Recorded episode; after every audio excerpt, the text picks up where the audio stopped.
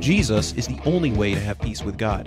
Though there is only one way to God, everyone's journey to Jesus is unique and magnificent. Here is a story of one's journey to Christ, now on Redemption Report.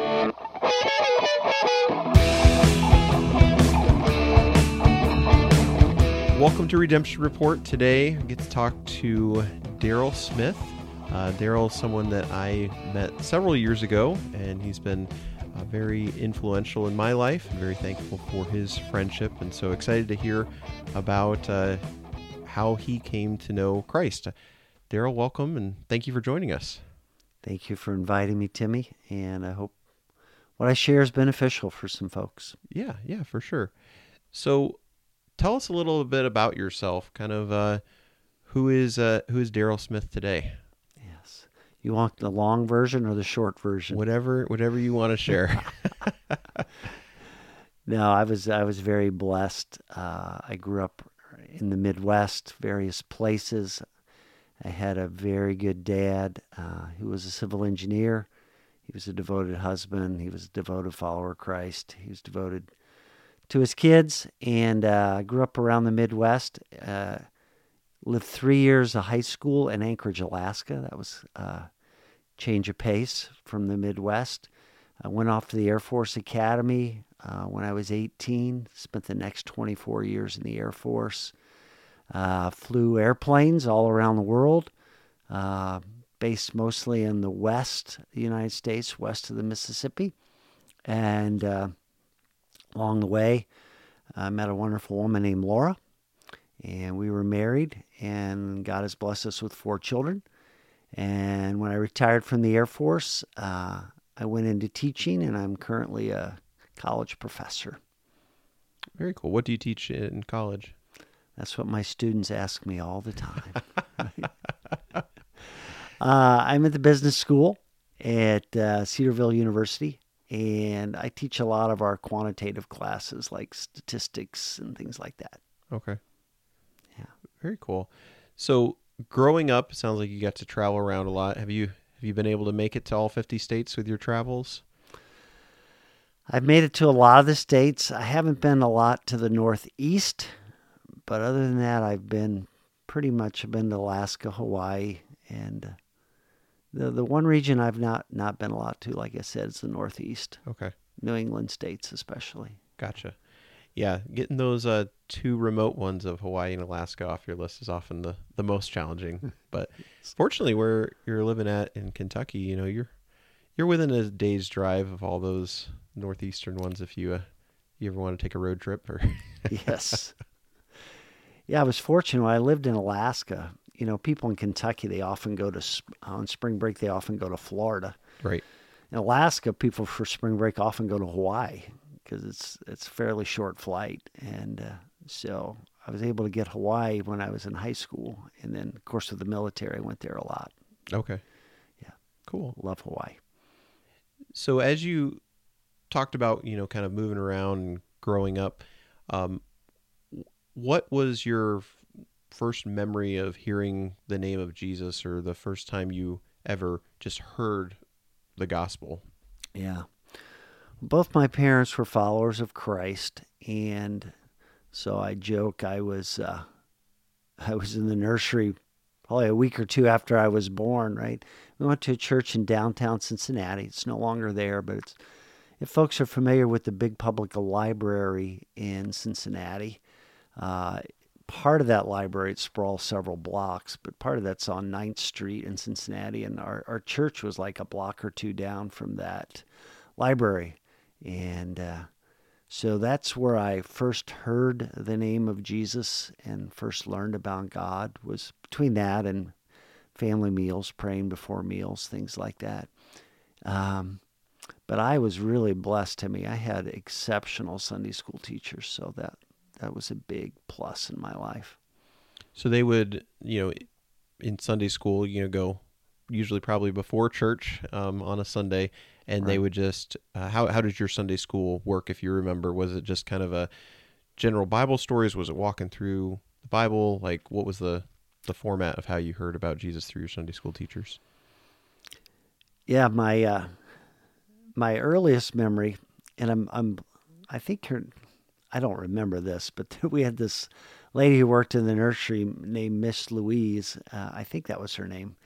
Uh, I think she would sing songs to us. But my first Sunday school memories, uh, uh, actually a lady named Margie Lee when I was in kindergarten. I remember singing that song, I may never march in the infantry, ride in the cavalry, shoot the artillery. And I love the shoot the artillery part because you could go like that, right? Like you like you were shooting stuff. So for it's a almost like a uh, foreshadowing to what you do in your future. exactly right. I thought about that, but I love that song and those motions. And I remember looking at my friend Todd Racer doing that. And but I remember uh, Myrna Shea was my first and second grade teacher, and she would teach us a different Bible story every week. And I remember one, two of them I remember very clearly. Uh, there was the man at the pool of Bethesda who couldn't get up off his mat to get into the pool to get healed. And I remember she asked us, if you were there, what could you have done to help the man? And of course, we kids figured out, well, we could have helped pull him into the pool. But I remember that uh, I think that question was important because it began to ask the question of how are you going to respond to what's in the Bible? And then one week, her husband could not, excuse me, she couldn't be there, and her husband substituted for him for her. And she had this Velcro board, and he took the Lord's Prayer and um, he had it cut up line by line. He would put one line up on the Velcro, and we talked about what it means, you know. Our Father, so what's that mean? Hallowed be thy name. What's hallowed mean? And I remember as a first and second or second grader, he had our class walk through that prayer in a question and answer way. And obviously, as a college professor, I now know that's a very effective way to teach, right? Is question and answer and get folks to come up with the answer on their own. And I find it amazing as a first and second grader, still, I have a good feel for the Lord's Prayer because of Don Shea doing that Q&A uh, back when I was in first and second grade. Third and fourth grade, I had this lady named Miss Edith, and she would teach us Bible stories as well. But then at the end, if we had extra time at the end of the class, she had these stack of three by five cards, and it was almost almost like Jeopardy. But uh, I mean, she wouldn't we wouldn't answer, you know, what is or who is, right? But she had she would ask us these trivia questions like, uh, "Who was Adam and Eve's third son?" You know, and Seth is the answer, right? But she would go through these cards, and sometimes we wouldn't know the answer, so she would give us the answer. And then next week we'd go through them and we would know the answer. So I learned a lot of quote unquote Bible facts uh, through Miss Edith doing those three by five cards. And then the final one I want to mention, because I, I want Sunday school teachers and, and, and people that work with kids to realize that what they're doing has lifelong impact and eternal impact on people.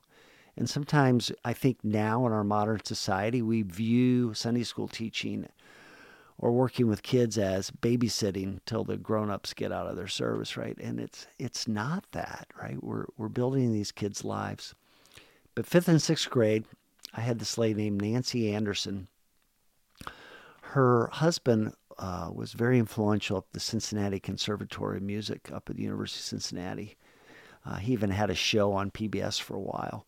But what I learned from her is that as a layman, as a lay person, you could study the Bible. And she really did a great job of modeling to us as fifth and sixth graders how to study the Bible. She always had a great lesson prepared, but she actually taught a class at the church on the book of Revelation. And if you've ever read the book of Revelation or studied it, that's not an easy book, right? And it so impressed me that here's this mom, right, that demonstrated that you don't have to be a pastor, you don't have to be a missionary, you don't have to go to seminary to study the Bible seriously.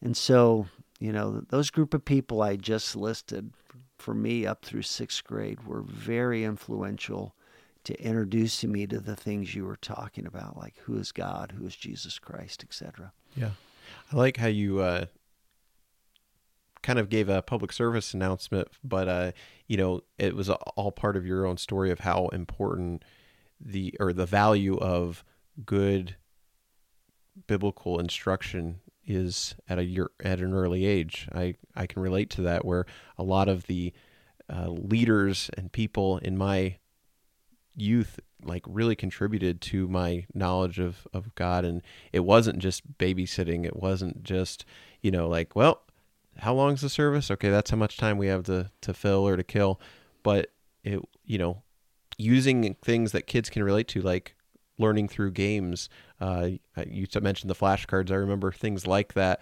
where sometimes it was incentivized by candy um, mm-hmm. but uh, trying to learn god's word and in know it not just from a surface level, but like you said, if you were there, what would you do? Or, you know, kind of put yourself in that situation as opposed to these are just stories, just like you watch movies. These are just other stories that we tell. So I think that that really is important. And it's exciting to see that had an impact that you can vividly remember uh, years and years later.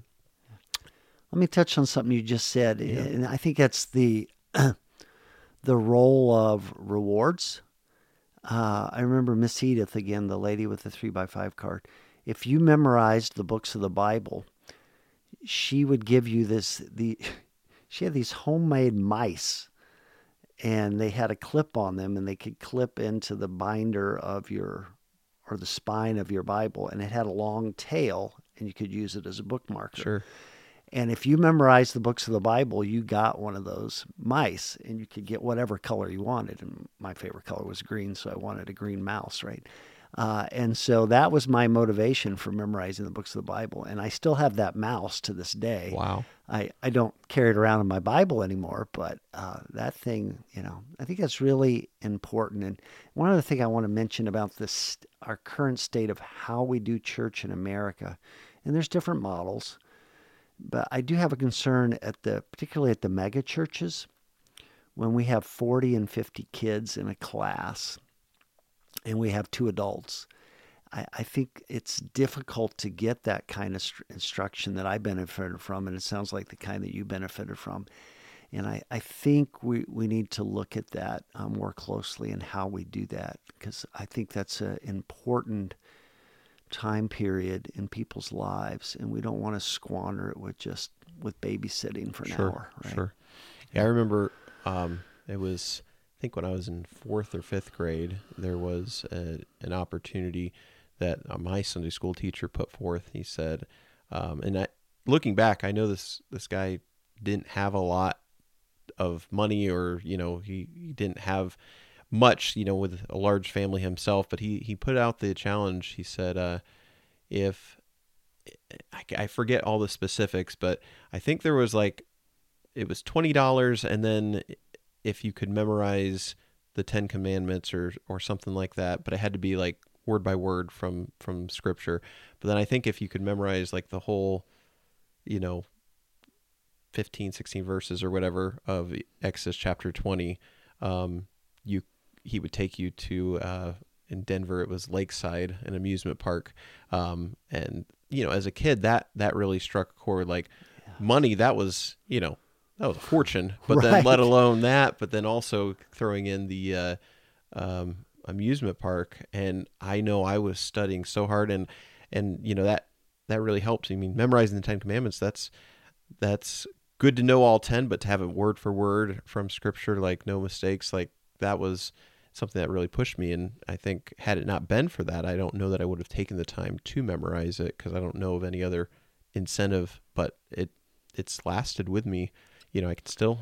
I think I, I don't know if I'd be good enough to go to Lakeside, but uh, I'd be able to uh, to get most of it, most of it verbatim. So yeah, it's definitely really cool. So I assume you, you made it then. You got to go. I to did get to park. go. Yeah, I think I was the only one in the class that actually did get the whole way through. Wow. Um, so yeah, it was I was definitely uh, motivated by that. Yeah. So you uh, you were definitely exposed to Jesus and the Bible um, at an early age, and um, you know, despite that, you know, we'll, we'll, get to this part of your story in a moment of when you actually did believe. But what were, what were some of the reservations, or if you remember anything that uh, didn't make sense or didn't that prevented you from believing right away? Was there anything that kind of delayed your conversion or that, you know, you had to kind of work through before you believed? Not really. Um, and yeah, I was I was very fortunate. Let me do a quick shout out. I feel bad. Her name was Miss Lois, who ran the nursery. Okay. okay. And since she ran it for like 50 years, I feel like I ought to get her name okay. right. but but uh, to answer your question of uh, were there any reservations, there really wasn't, and I'll, and I'll explain why in a little bit. Actually, the biggest reservation was on the part of my parents. They were uh, concerned that I really didn't understand uh, what I was what I was wanting to do. So I didn't have any great reservations. Yeah. Okay. Yeah. Too often parents can be guilty of pushing their child through and you know giving them a false sense of faith. But you know it is encouraging when parents on the opposite side provide speed bumps for their kids. So it's not. You sure you're doing what you what you actually want to do, or is this what you want? What you think I want you to do? Yeah. What was attractive to you about following Christ? Um, what was it that you know kind of made you want to um, have a relationship with Jesus? Yeah. You know, I was very, very blessed. Um, especially with as years have passed, I've had a greater appreciation for it. Right. I when I was growing up, I assumed everybody had a good mom and a good dad. I, I really did. I that was my assumption, and later I learned that isn't true, right? So, I had a great dad and a great mom who loved me, cared about me, provided, you know, mentally, physically, spiritually, emotionally. Just they were great parents, and I had a great growing up years. But two things really got my attention for my need when I was growing up. The first occurred when I was roughly kindergarten age and it was late spring, early summer. It was warm outside. I was in the backyard. And there was this baby bird just kind of hopping around. I don't think it could really fly or it could barely fly. So I, you know, looking back as an adult, had probably just fallen out of the nest, right? But it, it was hopping around in the backyard, and I was intrigued by this bird hopping around, fluttering around.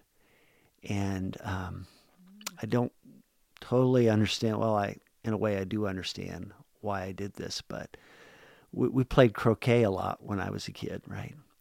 And I went over and I pulled a croquet mallet out, and I went over and I I hit that bird with a croquet mallet, and blood splattered everywhere.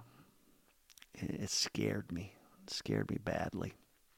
And I ran in the house and I'm like, I ran into the house. I'm like, Mommy, Mommy, there's a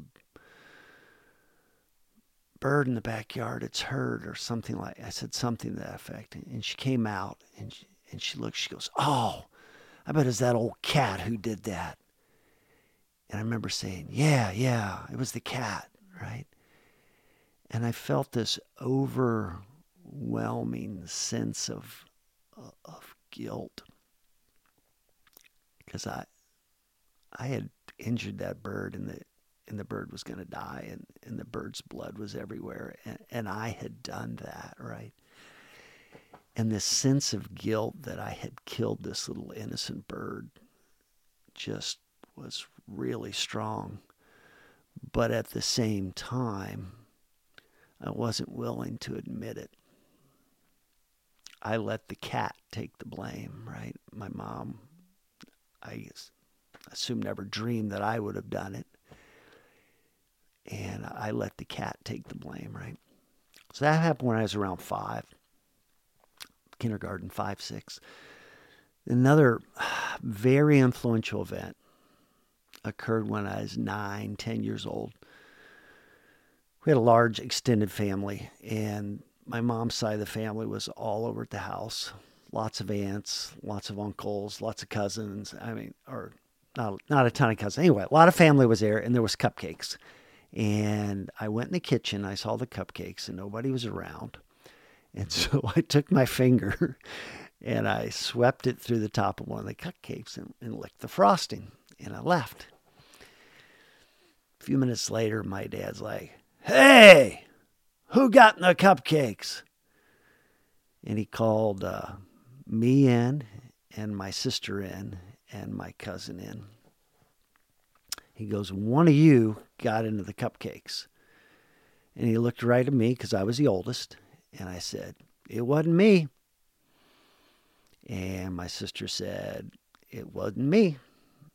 And my cousin said, It wasn't me. And he goes, I know one of you is lying. Which which one is it? And I just right to his face, I looked him right in the eye, I said, wasn't me. I, I can tell it wasn't me. Just lying, right? Of course my sister said, Not me. My cousin said, Not me. My dad said, he goes, my dad then said, I have to pause. This is very powerful still in my life. He paused and he he said, Well, he goes, We're not leaving this kitchen until one of you confesses.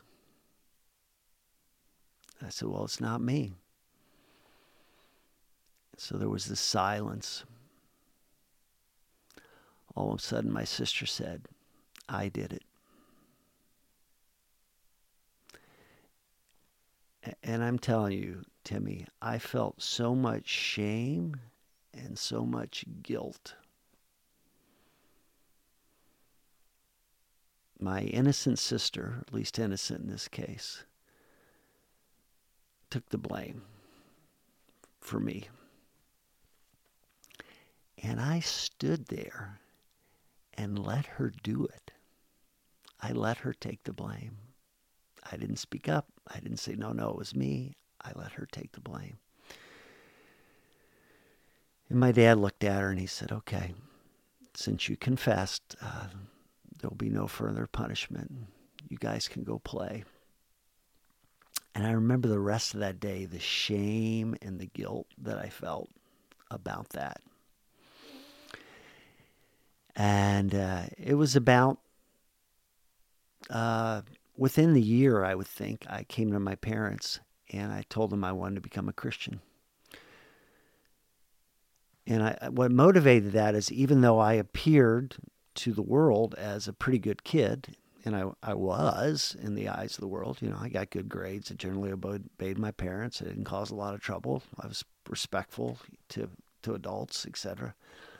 I knew, especially from those two incidents that I just talked about, that I could be really sneaky.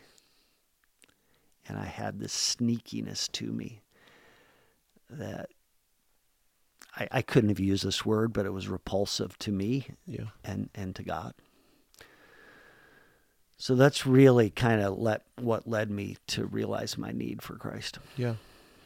Yeah, that that's a lot. I appreciate you giving us those specifics because sometimes it's so easy to just gloss over, but I think that really helps encapsulate kind of where your heart was and where you felt. And you mentioned that, you know, a few years later, you were how old when you started asking if you could accept Christ? Yeah, so I right around my 10th birthday. Okay. What were the circumstances that surrounded your conversion? Yeah. Well, you know that that event with the cupcakes probably happened a couple months prior.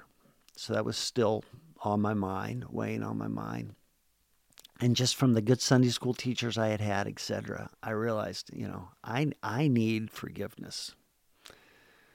And again, the, whole thing with the bird and the cupcake, it's like I realized how sneaky I could be, right? And I knew that wasn't right, and I needed I needed forgiveness for that, and I had learned that Christ offered forgiveness. So, I told my parents I, I wanted to become a Christian. Again, they were concerned I just turned 10, that I really don't know what I was talking about.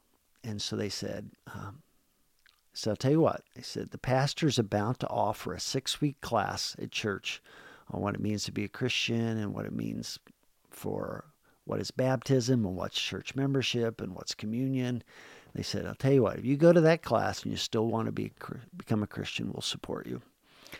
So I went to that class. Again, it was six weeks. We talked about the variety of those things we, we didn't learn all these verses at that time. Later, I learned some of them, but but basically, I learned you know four key principles. I learned Romans six twenty, or excuse me, Romans three twenty three, that all have sinned and fall short of the glory of God. And that was so evident to me. Again, I keep referring to the bird and the cupcakes, but that really drove home to me how sinful I could be, right? The capability I had to be sinful. So I, I realized I was sinful. Uh, Romans 6:23 For the wages of sin is death, or the payment of sin is death. Uh, I, I learned that I deserved death, eternal separation from God for my sin. And I learned the second part of the verse, but the gift of God is everlasting life or eternal life in Jesus Christ our Lord. So I learned even though the payment I deserve for my sin is death, I, I learned that God was offering me a gift. And a gift, obviously, is something we don't earn. The gift is something someone gives us. You know, I learned Romans 5 8 that God demonstrated his love for us and that while we were sinners, Christ died for us. Again, I thought about the shame and the guilt from what I had done, and that even though I'd done those things, Christ had died for me. And then Romans 10:9, you know, if we confess with our mouth the Lord Jesus Christ and believe in our hearts that God has raised him from the dead, we'll be saved. Um, and I did believe that Jesus had died on the cross to pay for my sin. And I did believe he had died and rose again. And I was willing to um, commit my life to him. You know, I think the biblical word is repent, turn from following ourselves to turning to God. Uh, so I tell people now I did the ABCs when I was 10 years old. you know, the A is I admit that I was a sinner. The B is I believe that Jesus Christ paid the penalty I deserved on the cross. And C, I called out to him and asked for forgiveness and I committed my life to him. That's the C. So, yeah, that's what happened when I was 10. I finished that class and I told my parents, yes, I still want to become a Christian. And, and, and that's, that's how it happened and when it happened for me as a 10 year old boy. It's exciting. I know that when you go through that experience, it's something that's like permanently, you know, eh, you know, branded into your memory, like something that I still remember specifics of when I, I don't remember exactly how old I was. I was either seven or eight, but I still remember the specific instances of mm-hmm. when I accepted Christ. And that's so cool that, you know, you can remember those truths that were presented and be able to articulate it because that, that is the, that encapsulates the gospel of where we're at and what we need and how, how we can have peace with God. Yes. What um yes. What would you say um changed in your life or um I know obviously 10 years old you probably have done more sins since then than uh, you did at that point in your life. Um hopefully not too many more bird croquet incidents yeah, but that was the uh, last uh, of those. Okay. But uh what uh what changes were you able to see having Christ in your life that otherwise wouldn't have occurred had he not been a part of your life? Yeah. You know, one of the immediate ones, you know, and, and one thing I learned from the class I went through and from studying the Bible since then is uh, baptism does not bring forgiveness to us, right? Uh, baptism is like a wedding ring. It's a symbol. You know, my wedding ring is a symbol that I'm married, but it doesn't make me married my baptism by immersion is not a doesn't make me a Christian. It's a symbol that I'm a Christian, right? And so I was baptized. It was I think February when I accepted Christ. I was, but I was baptized on Good Friday night of uh, when I was ten years old, and I I still remember that very vividly. But that time period from when I accepted Christ till maybe six weeks later getting baptized, and the next month or two after that, I felt a lightness. I felt lighter on my feet physically. Uh, there was a physical feeling that went with the spiritual reality. I, I think it's because I had that guilt lifted from me, right? From not just the bird incident, not just from the cupcake incident, but from all my sin, right? Whenever we feel guilt and when it's relieved, we feel so much better. Right? And I remember at the time saying to my mom, I said, Mom, I have felt lighter. And uh, she goes, I felt the same way, you know, after I came to Christ and then I was baptized. She goes, I felt the same way. I said, Yeah, I've been feeling so much lighter. So that was uh, that was one big change, right? Is the relieving of the guilt, and I, I think that's what drags a lot of people down now, and they don't quite know what that they don't quite understand what's dragging them down. But I think it's that unresolved guilt. Um, like most people, middle school and high school was tough, especially seventh eighth grade. you know, as my friends began to cuss and talk about girls in a, a, way we shouldn't talk about girls, right? And start looking at magazines and things like that they shouldn't look at. It. And I had decided to live for Christ. That was very, very hard years. I felt alone a lot or felt lonely a lot. Um, the biggest difference I have found to this day is, uh, and this kind of just hit me a couple months ago, right? People, I think, are looking for these things to me. I think they're looking for hope. I think they're looking for peace. And I think they're looking for love. And, uh, you know, there was a song in the 70s, Looking for Love in All the Wrong Places. And I think as we, we look for peace, we look for hope, we look for peace, we look for love. I think so many people are looking in all the wrong places. And we're not going to find the peace and the hope and the love that we're looking for until we find forgiveness. Again, which resolves the guilt. And when the guilt goes away, then you feel the love and then you feel the peace, then you feel the hope. Okay, I've got hope here you know, we, we just went through another round of elections here, and I was very disappointed in some of the results in Ohio and uh, uh, and around the nation and, and in Kentucky where I live. And I can get really down about that. I, uh, a friend of mine used the word melancholy the other day. I mean, some of the things we voted for are very, very troubling. And if I dwell on them, I can get really down. But I have this hope that I, because I have forgiveness, I have peace and hope and love, and that this world isn't all there is to offer. I, I hope America turns around. I hope we change course. I hope we come back to God. I, I, I hope that dearly. But if we do not, right, and things continue to deteriorate, things might get really bad for me or my kids or my grandkids if God gives me some someday. But you know, Revelation talks about in heaven all things will be made new and every tear will be wiped from our eyes. Uh, if I only had this earth to look at, I would be really, really down right now. Yeah. I mean, really down. like very down, right? I mean, I'm not trying to be able to, but I mean, it can be very discouraging, right? But this isn't the end game, right? Right. If I get 84 years here or however many I have, uh, I get 84 times that in heaven where there is no tears, no sorrow, no evil, no wrongdoing, no brokenness, no disease, because there's forgiveness and love. And we're in the presence of God. And we have that hope because of Jesus Christ. So that is the biggest difference that decision I made when I was 10 years old is that's the biggest difference I see today. Yeah.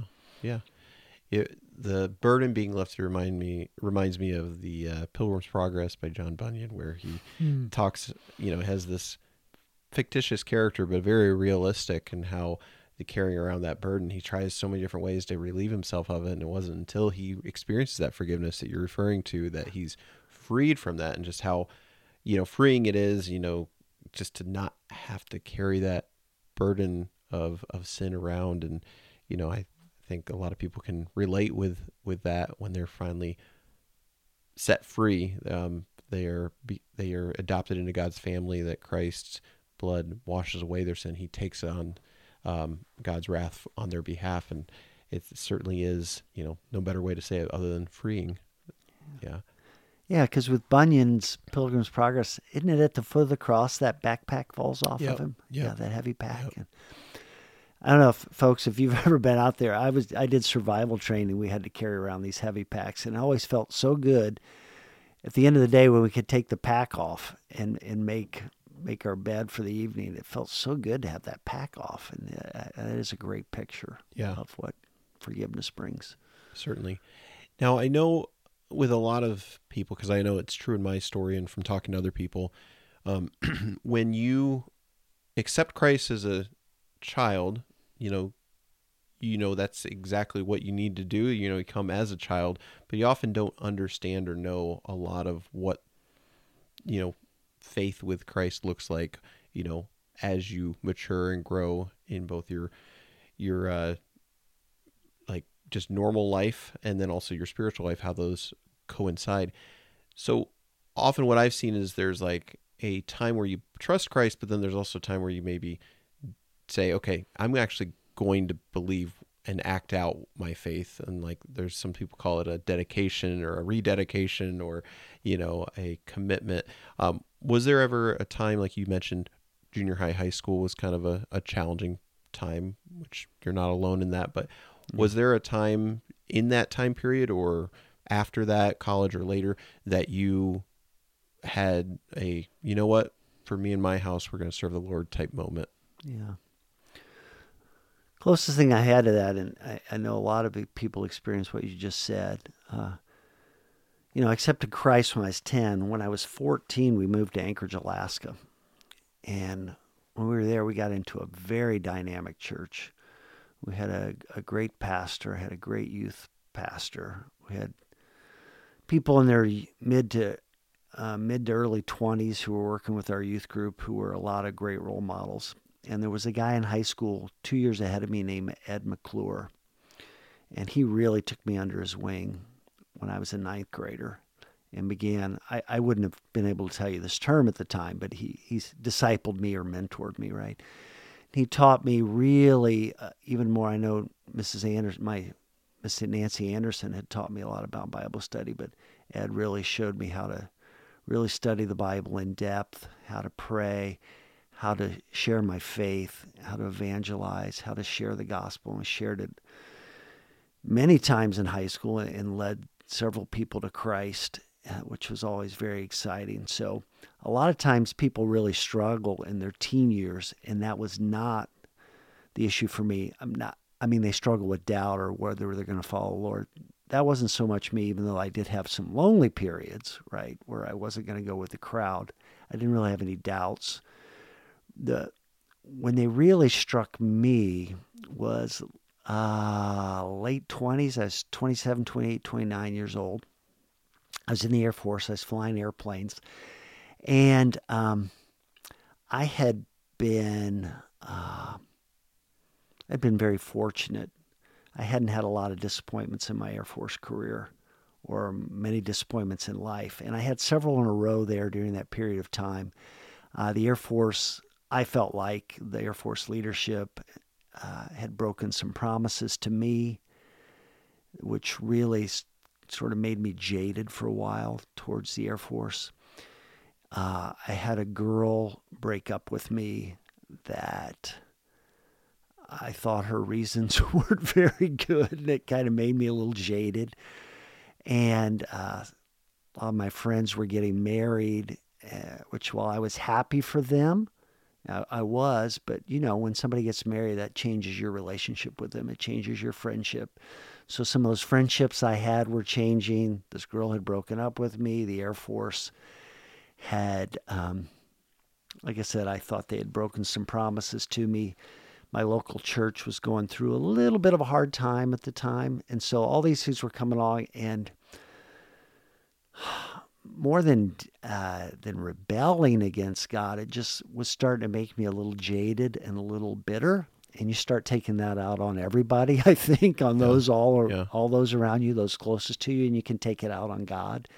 And I remember particularly being at my friend's wedding that weekend, and I, I just I could feel it inside. I even said some very sarcastic things at that over that wedding weekend that a result of the feelings of jadedness and things like that. So, you know, that period of time probably went on for a year and a half, two years, something like that, and then I moved on. But that was the that's the closest that I can think to what you're what you're referring Sure, to. sure. Would you say that the um, like since you follow been following Christ, you know, for uh, for over forty years, it sounds like. Mhm. Um, Yeah. what would you say is if you could identify one challenge to following Christ that you've encountered? Um, what's what's made it uh, difficult, or something you've noticed? Like, hey, you know, it we're still I'm still a sinner. I still struggle with things. Like, what what's one of the the biggest challenges to following Christ that you've experienced? Yeah, there's two of them. Uh, they're probably related. Uh, number one, I, I was brought up and taught to always be polite and not to hurt people's feelings, not to offend people, right? The, the Bible talks about the gospel can be offensive, right? Because what does our society now say over and over again? Well, you're okay. Everybody's okay. Everybody's special, right? Barney taught us, you're special. You're special, right?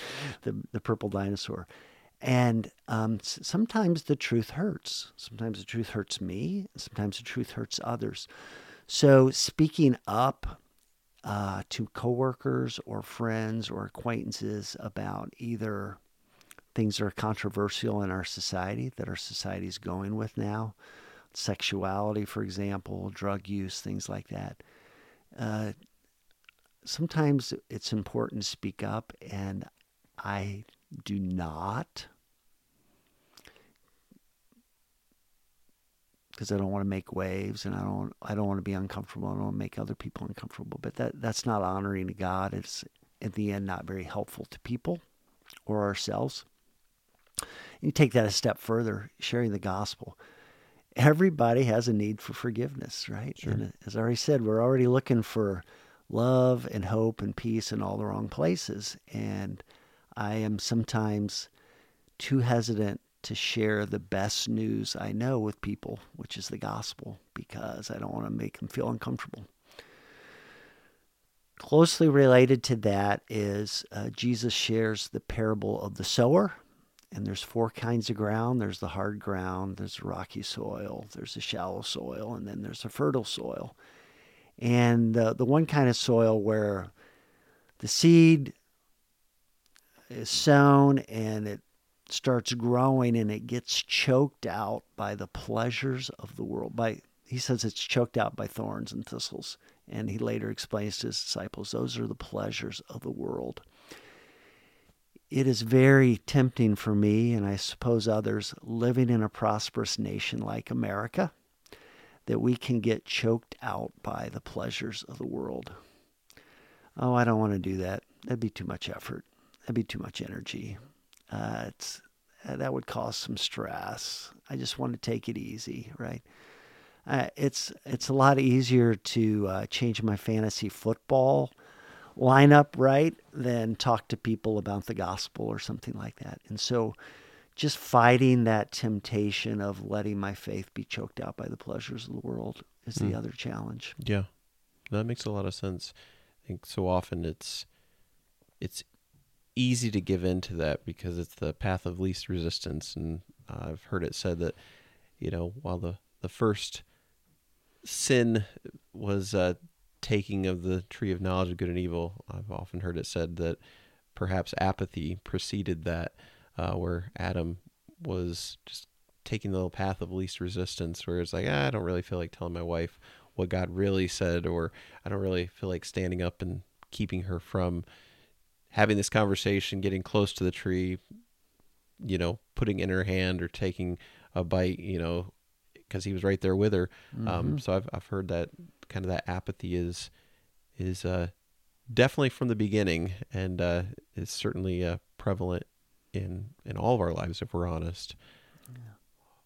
On the uh, flip side of of kind of the challenges that you've faced, in Can I say this before the flip Yeah, yeah, side? yeah. Just one thing I, i've tried to think of the anecdote for Mm-hmm. what we've been talking about just now and i found getting around people who are not apathetic and who are willing to speak up and who are making a difference try to be around them It's contagious. yeah, yeah. as much as i can really helps me fight that No, you're good. You can readjust it. You're good. okay I hit the mic sorry talking with the hands there uh, but go ahead you were going to change Well, yeah, I was just gonna say, you know, talked about the challenges. What joys have you found since accepting Christ? What what is uh, changed in your life, or what have you noticed to be like? If I didn't have Christ, I wouldn't have this this joy. Yeah.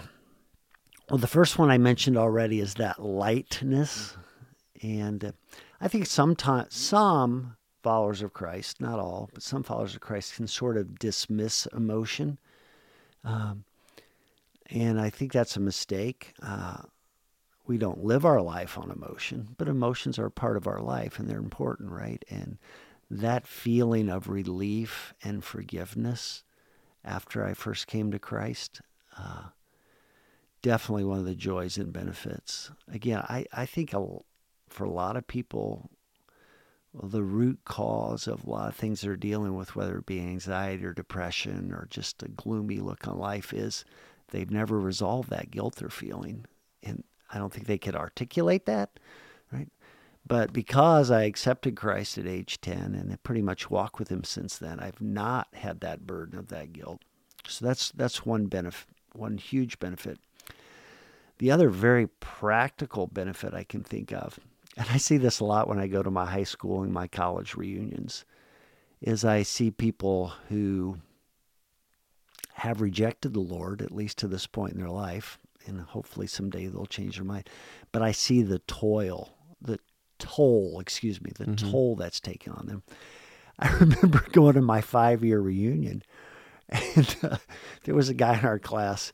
He was a couple of years older than us. He'd failed a couple of grades, but I remember we were laughing at our five year reunion because we were like 23 at the time, right? He looked, Donnie looked like he was 40. And there's nothing like, wrong with looking like you're 40 when you're 40.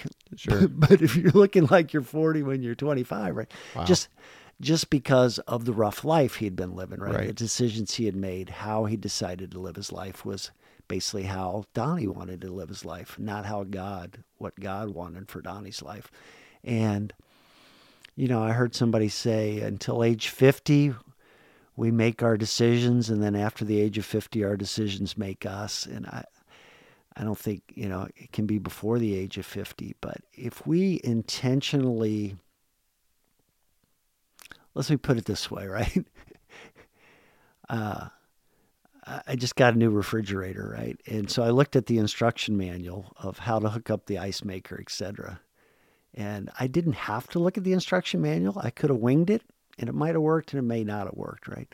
But because I looked at the instruction manual, it worked and it's working right and it's working as it should and and I really view the Bible that way. God has told us how how we should live life. And when we live it his way, it, it's the best way to live. Doesn't mean it's going to be trial free or you know, it's going to be particularly easy or whatever, right? But uh, when we do things the way they're intended to be done, there's a huge benefit to that and that's that's what I've seen in my life. Uh, you know, between my health, mental, physical, spiritual, emotional, etc. Certainly, yeah.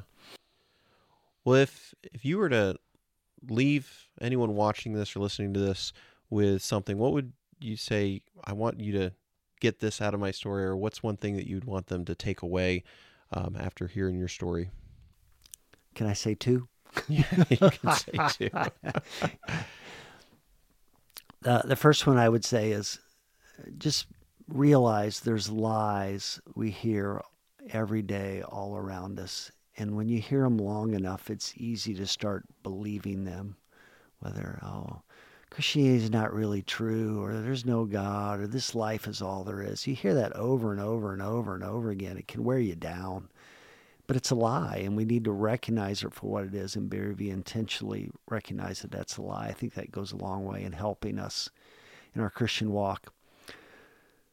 Uh, but the biggest thing I would say to folks, especially if you've never surrendered, and I use that word intentionally, surrendered your life to Christ, given up control of your life to Christ, ask for that forgiveness is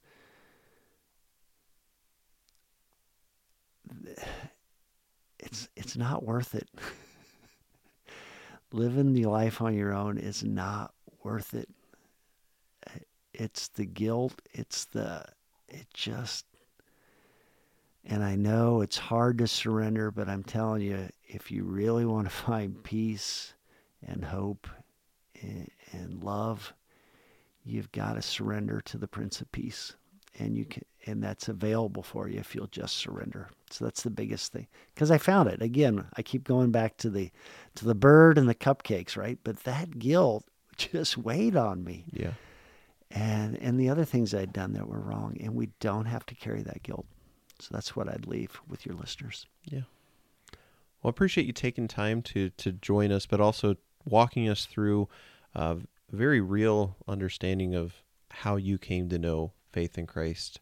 Sometimes it's easy just to say, "Yeah, I did some bad things, and I just realized I was a bad person." But I I really appreciate the time you took to articulate specifics of your journey and how you came to know, because um, I think without those specifics, it's really hard to get to know someone and to really understand the journey they went through to have faith with Christ. So uh, I really appreciate that, and thank you for uh, taking time to uh, tell us of how you became a child of God. You're welcome, Timmy, and and yeah, I would just say in closing, some people might think, well, hitting a bird when you're five or licking a cupcake when you're nine or ten, it's just that's just what boys do.